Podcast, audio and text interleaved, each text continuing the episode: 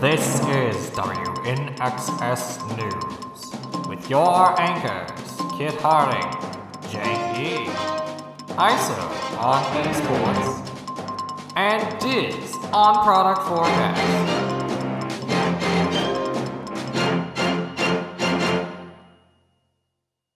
Welcome to WNXS News, your nexus for Magic News. I'm Jank E. And I'm Kit Harding. Thank you for joining us.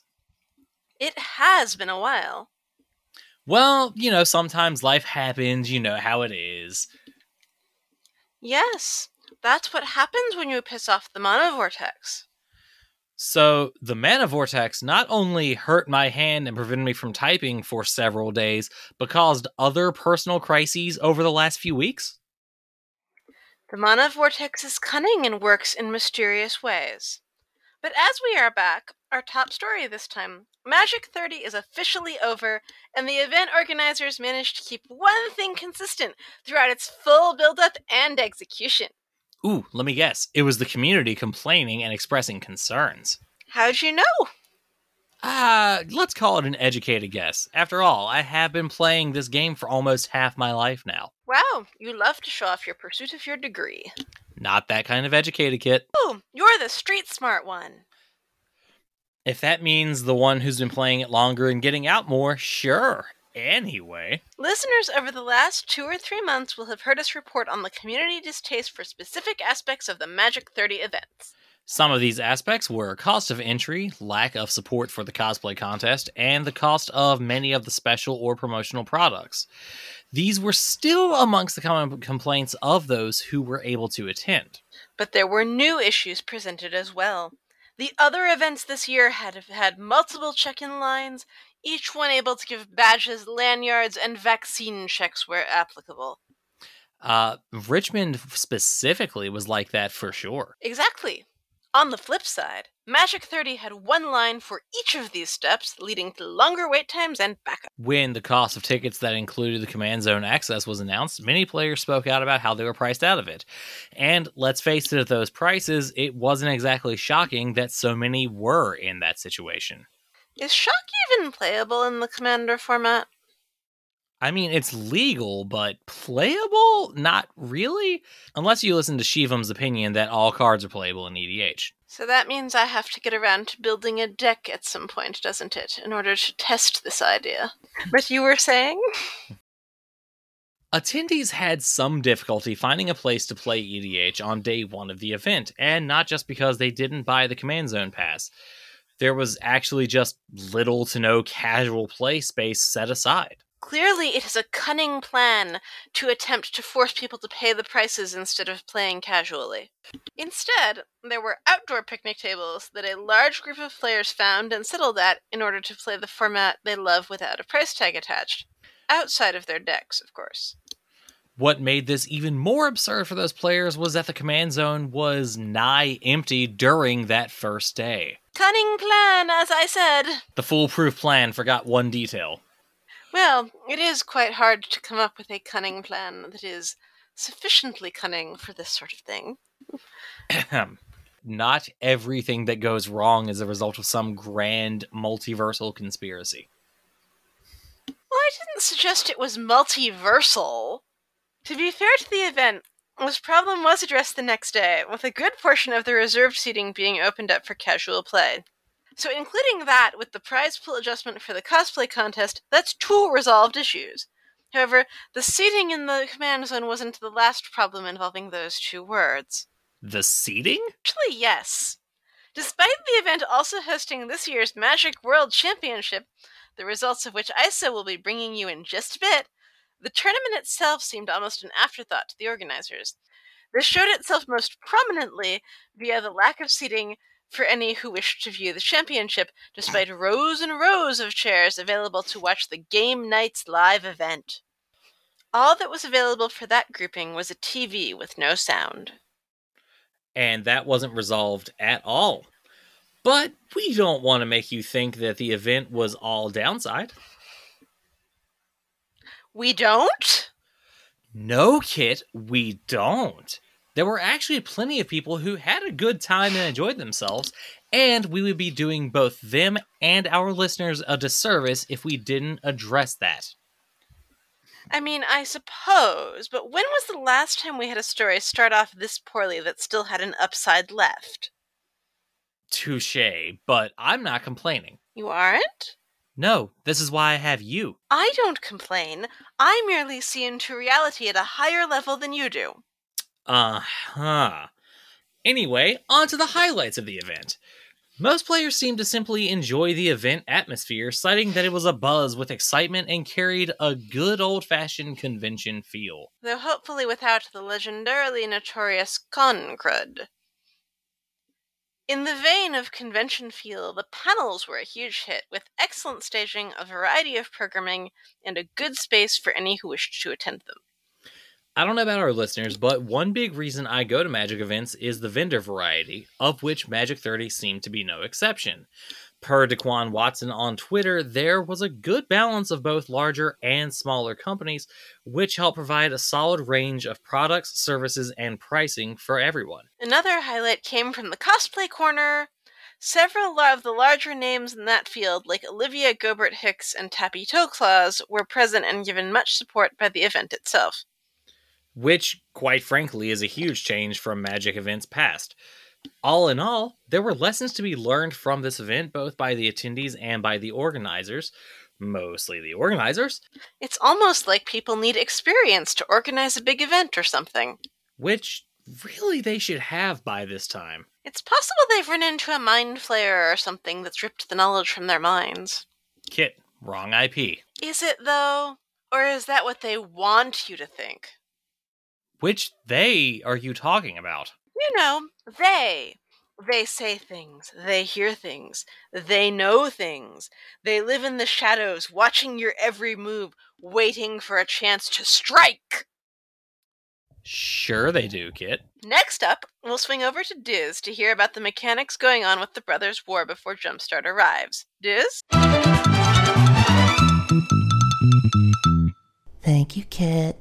This set is things old and new, which happens to be perfect since it involves time travel. We talked about Meld before, and now we see two more returning features and one brand new. The newest mechanic is Prototype, an alternate casting mode for artifact creatures that allows you to play them for a cheaper cost with lower power and toughness while still retaining the same abilities. Not only is it the newest mechanic, it's also the most ironically named. How so? Well, obviously, thanks to playtesting and design and further adjustments, this is the finished version of the ability, but they left the name as prototype. I am going to unleash a Lotus Cobra on you. You won't know when, you won't know how, but it will happen. You're going to unleash a creature that gives mana upon landfall and doesn't do anything else? It's still a cobra. It has, you know, venom. Kit, maybe you should try to be like our next mechanic and unearth some compassion. I'll come for you too, Diz. Understood. For listeners unfamiliar with it, Unearth is a recursion mechanic allowing players to pay a cost at sorcery speed and bring the creature back from the graveyard. At the end of the turn, that creature is exiled. The final returning mechanic is Power Stone tokens, which we first saw in Dominaria United. There seems to be a lot of general confusion about the wording of these tokens, but the short version is they can be used for anything except casting non artifact spells. So, casting artifacts or paying costs to activate abilities of anything is on the table. Jank? Thank you, Diz. That takes us up to our first break, but when we return, new arena economy updates and a world championship breakdown.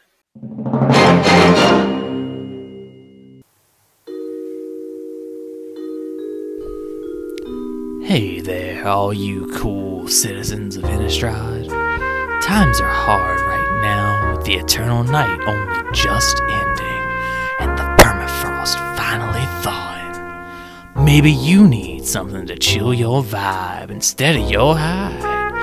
Well, Davriel Cane has the offer of a lifetime for you. Get down with the chill and contract the relaxation of your dreams with his latest jazz solo album. With a sound that reaches across the stars and soothes the moon itself, there's no better way to pass the now shortening nights with those you love. If you want a preview of this album, the man with the plan of law will be live in person at the overgrown farmland part of the region's restoration project this fortnight. Oh, yeah. Then over to the Rockfall Vale for a more intimate experience with his fans. Come on by and let the music of the space between the stars calm you down with the jazz machine.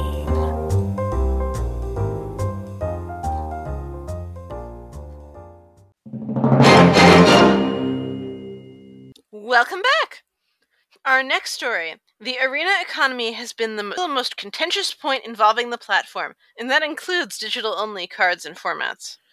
I mean, it makes sense. You can ignore a format you don't care about, much like a child. But you can't get around involvement in the arena economy if you want to play with anything remotely close to a top tier deck list. You ignore children you don't care about? Doesn't everyone? Of course not. It takes a village and all that. Oh, that explains it. I don't live in a village and I don't want to live in a village. Because you don't feel the need to care about the people around you? Anyway, the economy? Yes. Wizards has taken steps to actually improve the economy for its users, and unlike their last attempt with the Mythic and Rare bubbles, this time they actually seem to have had a good idea. There are two stages that are included in this plan. The first is the option to simply buy rares and mythics, which is the number one thing people have been asking for since day one. You can buy four rares for $10 or four mythics for $20 with a maximum purchase of 10 of each bundle.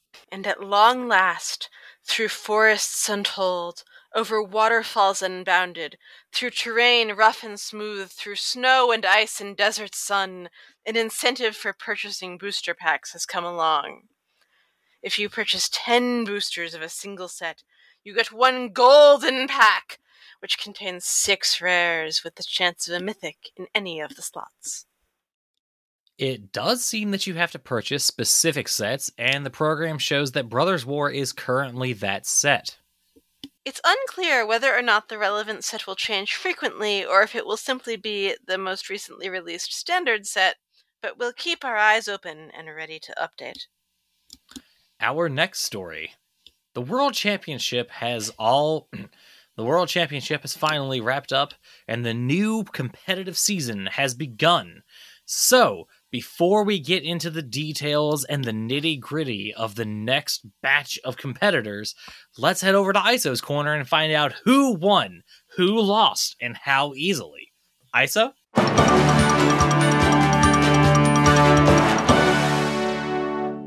Thank you, Jank. It was a fierce weekend of competition, culminating with the final four best players facing off.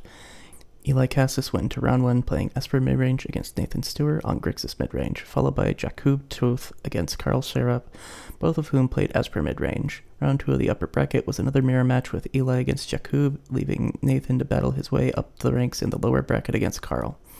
After winning that match, then the follow up against Jakub, Nathan had managed to redeem his round one loss by earning his way up to the final round, creating a rematch. This time it went in a different direction, with Nathan taking home the trophy and the title in a close 2 to 1 matchup. The next major events on the docket are the Arena Open this weekend, featuring a mix of Brothers War limited formats, and the qualifier play in on December 3rd. Kit.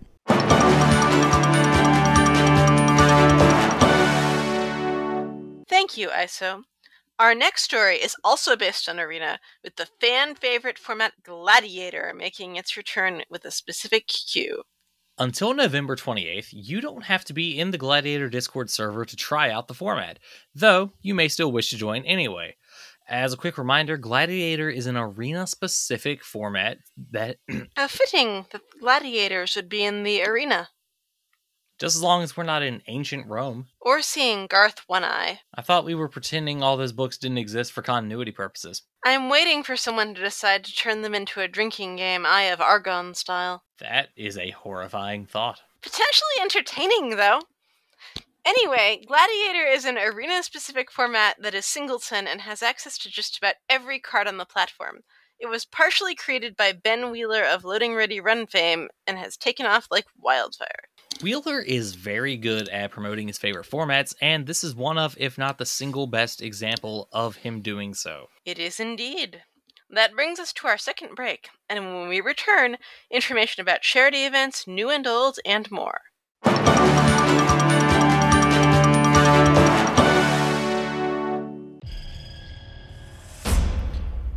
They're here, among us. Everywhere you look, everyone you meet could be one of them. You may have seen your village, your family, your friends taken by them, killed, or even turned. That's why we need you with a new coalition. Come serve under Dominaria's greatest living heroes. Do guerrilla warfare with Radha. Do field battles with Danitha herself. Join the Spell Corps and help keep the fires burning for us. Burn the enemies to ashes. The Phyrexians tried to defeat us centuries ago. But they will not win. They didn't win then, and they will not win now. Join the new coalition.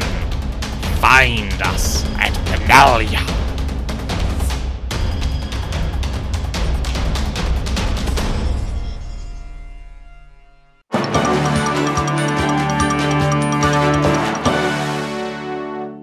Welcome back.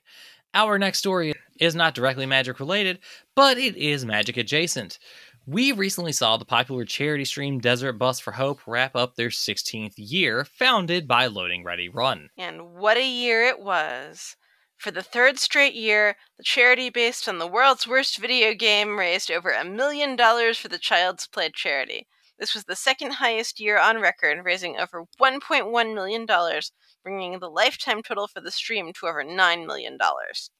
We wish the Desert Bus team a very hearty congratulations and hope they are recovering well from their efforts. And now, our final story of the night. On December 10th, there will be a charity streamathon to benefit a children's home in Oxford, North Carolina. This home is actually physically near to me, uh, and it is a great resource for a lot of youth who are in, shall we say, troubled situations of all sorts. It is 100% donation funded with no government funding, either state or federal. So, events like this, other impetus or large donations are critical to their survival and their ability to actually provide shelter, safety, and security for the kids. The Streamathon will feature pods hosted by people like Beth Queen of Cardboard, Dad Jokes and Cardboard, and the Filthy Casuals. More details can be found soon on Twitter. We hope, if Twitter still exists by then. I mean, oh man, does that mean we have to have a hot? Oh, ah, hive mind joke. Finally, we will truly be a hive mind. I've been telling you the Mana Vortex is trying to take over your mind for months. Everything is fine. I am fine. Uh huh. Next, you're going to be telling me you're Lars Gerhardt or something.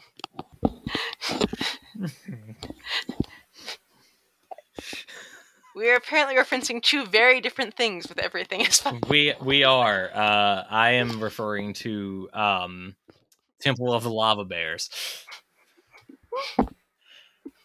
I'm I'm gonna repeat myself though, Um, and then you can just close up as necessary. Um, uh, okay, so we're not leaving in my letting, letting Ready Run reference. No, Temple of the Lava Bears was the reference. Was that the character's name? No, no, Lars Gerhardt. No, there's a Loading Ready Run sketch called "Everything Is Fine." It's like their most famous sketch. Oh, that's right. No, I was. That is still fine as a loading ready run reference. Temple of the Lava Bears was a D&D campaign run by Jer way back in the day because it was a joke based off of the uh, Commodore Hustle series. Um where it was Mhm. just this really goofy, absurdly difficult D&D campaign. And at one point Jer gave uh, both Kathleen and I don't even, I think James a slip of paper for a status condition and he what he intended was for them to just be aware that they that they hadn't been affected by any status but he all he wrote is eh, is you are fine or everything is fine over and over and over on the papers that he slipped them so they thought that there was a condition where all they could say is everything's fine but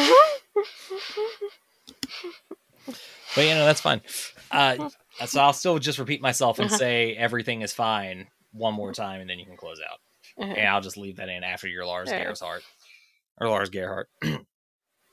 Uh-huh. Everything is fine. I am fine. That's all for this edition. We'll see you next time. Same time, new news.